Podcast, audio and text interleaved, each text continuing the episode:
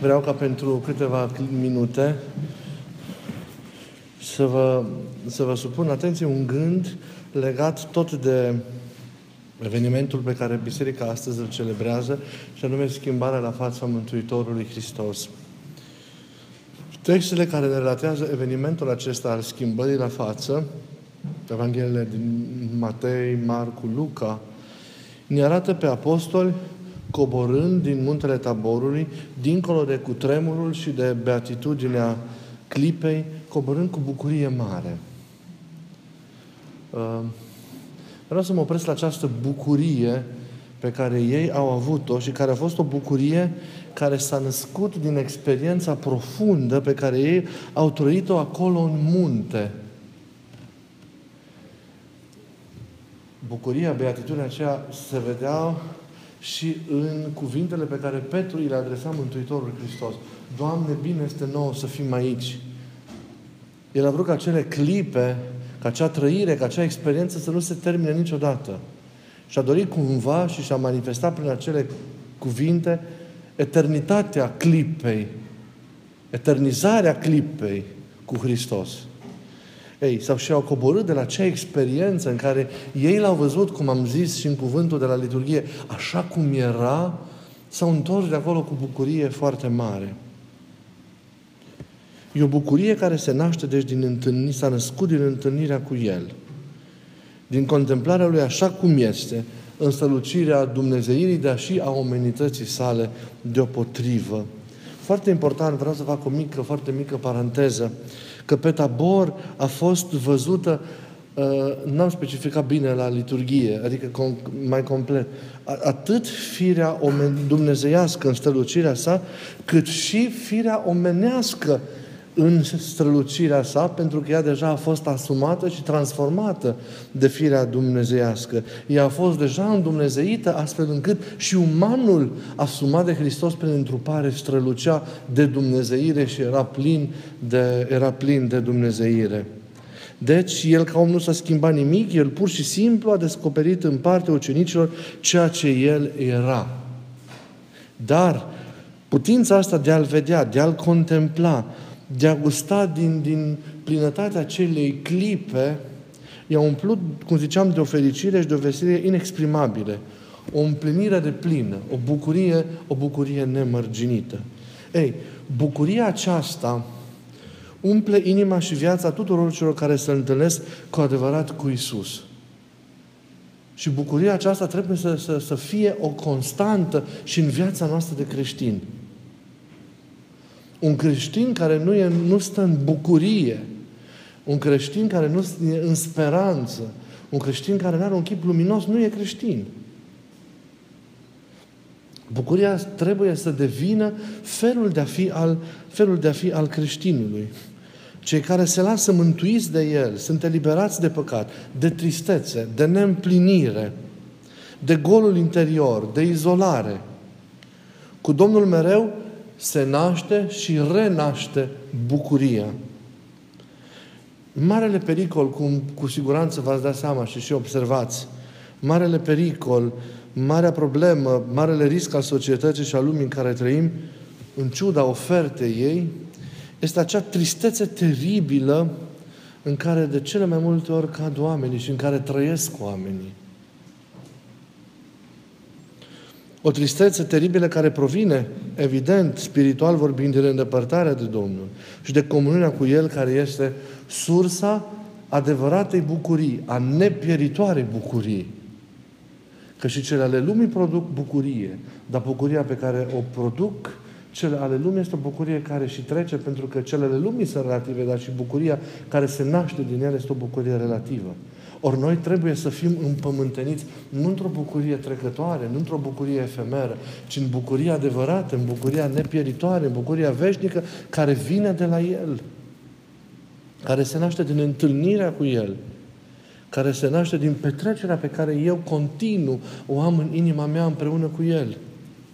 Omul închis în egoism, omul închis în propriile interese, în goana după cele imediate, omul închis în căutarea plăcerilor superficiale, omul izolat de adevărata părtășie cu Dumnezeu, de adevărata părtășie cu semenii săi, Este un om bântuit în cele din urmă de tristețe, de un tragic sentiment de nemulțumire, de neîmplinire, de lipsă de sens. Omul care este creat de Dumnezeu nu se poate hrăni la nesfârșit doar cu cele de aici, cu cele imediate, și mai rău cu cele ale căderii, fără ca la un moment dat să fie bântuit, să nu fie bântuit de nemulțumire, de angoasă și chiar de disperare. A trăi în afara firescului, în afara voii lui Dumnezeu, a trăi în absența unei înțelegeri adevărate a vieții. Sau mai rău, a o nesocoti dacă o ai, e o pură nebunie ce sfârșește în, de cele mai multe ori în nefericire și în suferință. O astfel de viețuire în afara lui Dumnezeu, după voia proprie și în Duhul lumii, ne fură fără dar și poate adevărata împlinire a vieții. Bucuria de a fi. O astfel de viață e plină de copleșitoare tristețe. Această tristețe din nefericire cu tot apanajul ei, această neîmplinire existențială, nu apare doar în astfel de situații, adică când omul trăiește în contrar modul în care Dumnezeu i-a îngăduit să trăiască, în îndepărtare de Dumnezeu, dar apare și în viața celor credincioși, care nu găsesc în mod, un mod potrivit de asumare și de depășire a încercărilor, a necazurilor, dar a suferințelor vieții. Chiar lupta cu păcatul și toată tensiunea ei îi arată în cele din urmă, din nefericire, paradoxal, triști. Stresați, tulburați, arțăgoși, nemulțumiți, cârtitori, cumva lipsiți în ei de viață. Auziți, creștini triști. Creștini lipsiți de viață, creștini mereu întunecați, creștini mereu tulburați. E un nonsens. Oricât de grele ar fi provocările prin care treci, oricât de dur ar fi lupta cu păcatul și cu neputințele și cu urmările pe care căderea adânc le-a lăsat în ființa ta, nu poți să fii trist. Pentru că viața ta și tonul ei nu depind nici de încercările respective, pentru că viața nu depinde de realitățile de aici în cele din urmă, nu se alimentează din ele, și cu atât mai mult de realitățile căzute. Viața noastră depinde și își trage seva ei de unde? Din întâlnirea cu Domnul. Aceea e realitatea care ne ține și ne susține. Aceea e reperul nostru, axa noastră, la care noi mereu ne raportăm. De aceea creștinul, în vârtoarea tuturor necazurilor și a problemelor, rămâne în speranță, rămâne în nădejde. Rezolvarea sau nerezolvarea acesta nu îi schimbă cu nimic tonul său interior profund, adânc. Creștinul niciodată nu va fi aruncat în deznădejde. Niciodată nu va fi aruncat, chiar dacă suferă și e greu, nu va fi aruncat în, în, în tulburare, peste măsură și așa mai departe. Și nici lupta cu păcatul nu-l va face dur și încruntat și nemulțumit și veșnic cu un fel de a fi nepotrivit în relațiile cu, cu cei de lângă el, mai pentru că el luptă și el e prins în rânduială și la un nevoitor adevărat nici nu-ți dai seama cât se nevoiește. Pentru că nu te lasă să vezi nevoința Lui. Și el mereu va fi biruit de bucuria de a-i vedea, de a-i primi, de a-i întâmpina, de a-i cunoaște pe, cei, pe ceilalți.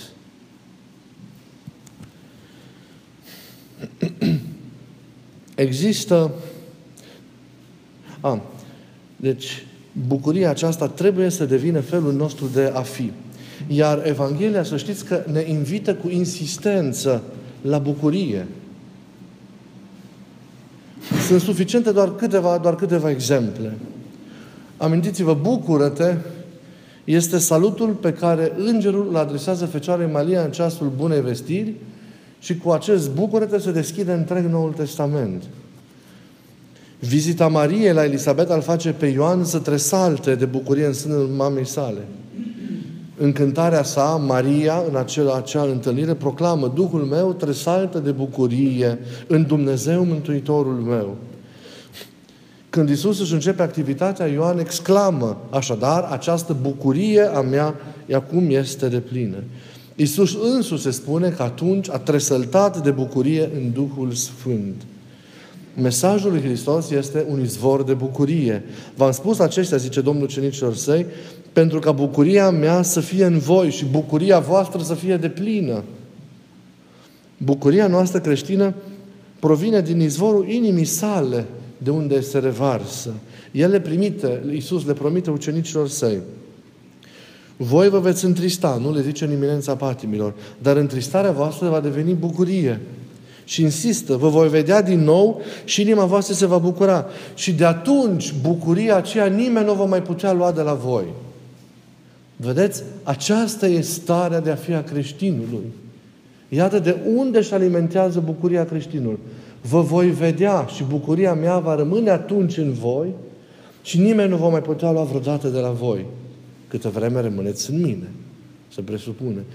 Deci, iată, învierea lui Hristos, mântuirea, asumarea, relaționarea veșnică cu Hristos, de nimic întreruptă, nici măcar de moarte, este sursa adevăratei bucurii, a nesfârșitei bucurii pentru un creștin. Și nici necazul, nici suferința, nici durerea, nici moartea nu poate să ia creștinului această bucurie. După aceea, ucenicii, ni se spune în Evanghelie, văzându-L pe Iisus, și se repetă acest lucru de multe ori, s-au bucurat. Cartea Faptelor Apostol relatează că ei, în prima comunitate creștină primară, ori de câte ori primeau o Euharistia, o primeau cu bucurie. Pe unde treceau ucenicii, ne arată iarăși Cartea Faptelor Apostolilor, era o mare bucurie. În mijlocul persecuțiilor stănite mai întâi de evrei, ei petreceau, ne arată Cartea, cu mare bucurie un eunuc de-abia botezat și a urmat drumul, ni se spune în fapte, capitolul 8, cu bucurie. Iar temnicerul pe care apostolul l-a salvat în chip minunat, s-a bucurat cu toată casa sa și au crezut în Dumnezeu. De ce să nu ne pătrundem și noi de această revărsare de bucurie? Câtă vreme bucuria trebuie să devină, iată, felul de a fi al nostru, al creștinilor, care trăim împreună, împreună cu Hristos. Există însă, cum am și zis deja, din nefericire, atâția creștini care par să trăiască un post mare fără Paște. Trăiesc o nevoință fără înviere, fără perspectivă, fără, fără finalitate. Desigur știm că bucuria nu se trăiește în acest mod în toate etapele și circunstanțele vieții, uneori foarte dure. Ea, bucuria, se adaptează, se transformă, însă niciodată nu este absentă. Bucuria subzistă mereu în noi. Cel puțin ca o rază de lumină care să naște din certitudinea asta personală că eu sunt cu Isus, că eu sunt în Isus, că sunt iubit în mod infinit, mai presus de orice, că sunt mântuit. Certitudinea că suferința are un sens, că a mea este veșnicia dacă eu bine alerg în cele de aici. Acestea sunt realitățile care susțin adevărata bucurie în noi. Și nimeni nu ni le poate lua. Cine ne-l poate lua pe Iisus? Dacă nu păcatul nostru, atât. Nimeni nu ne-l poate lua pe Iisus. Nimeni nu ne poate lua trăirea plinătății vieții Lui. Mântuirea, veșnicia, împărăția pe care ne-a făgăduit-o. Câtă vreme noi nu renunțăm, câtă vreme noi ne lăsăm distrași. Dar nimeni nu ne poate lua. Nici diavolul, nici ispitele lui, nici tentațiile, nici Duhul lumii, nimeni. Nici măcar suferințele, nici bolile, nici, nici moartea nu ne pot lua această bucurie. De aceea, înțelegem persoanele care sunt înclinate spre tristețe din cauza multor dificultăți prin care trec sau pe care trebuie să le îndure, însă încetul cu încetul trebuie permis ca bucuria adevărată ce se naște din credință să înceapă să se trezească. Asemenea unei încrederi tainice, dar ferme, chiar și în mijlocul celor mai teribile nenorociri. Evident, se pot aduce atâtea scuze pentru lipsa bucuriei. Ca și cum ar trebui să fie îndeplinite anumite condiții pentru ca bucuria să fie, să fie posibilă. Asta când ești materialist și gândești în categorii materialiste. Sursa bucuriei noastre de bază nu e legată, cum tot am spus, de cele de aici, ci de un eveniment produs în planul credinței și care este întâlnirea cu o persoană și aceea este persoana lui Isus, care dă un sens nou vieții noastre și totodată orientare decisivă a ei. Dacă există această bucurie fundamentală, altă lumină și altă amploare vor avea și bucuriile vieții imediate. Și bucuriile existenței de aici, care sunt și ele binecuvântate și îngăduite de Dumnezeu pentru noi. Trebuie ca fiecare să-L descopere cu adevărat pe Isus în El însuși și să trăiască profund legătura aceasta cu El. Atunci și doar atunci toate perspectivele se schimbă, doar atunci viața se trăiește cu adevărat, plină de bucurie și plină de lumină. Doar atunci viața noastră devine un extaz, o mirare, o bucurie. Doar atunci suntem cuceriți de contemplație ca apostolii astăzi pe tabor. Să ne reînnoim întâlnirea personală cu El. Sau cel puțin să luăm hotărârea de a ne lăsa întâlniți de El. De a-L căuta în fiecare zi pe Domnul fără încetare, fără ca să obosim. De aici vine adevărata bucurie și adevărata împlinire. Și doar atunci vom cunoaște și doar atunci vom rămâne cu adevărat în ea. Mai mult decât atât, vom fi și capabili să dăm o mărturie bună în lume despre această bucurie care vine din credință și care nu ne înseia de, nimic, de nimeni și de nimic. Doar atunci dacă suntem în această stare, vom putea pătrunde în inimile oamenilor, vom putea deschide uși închise până atunci și vom putea proclama cu adevărat adevărul Evangheliei oamenilor din jurul nostru. Un om trist nu poate să ducă mai departe bucuria Evangheliei. Un om trist, un om tulburat, un om închis și legat și robit în realitățile de aici, nu poate să binevestească oamenilor libertatea Evangheliei și bucuria credinței.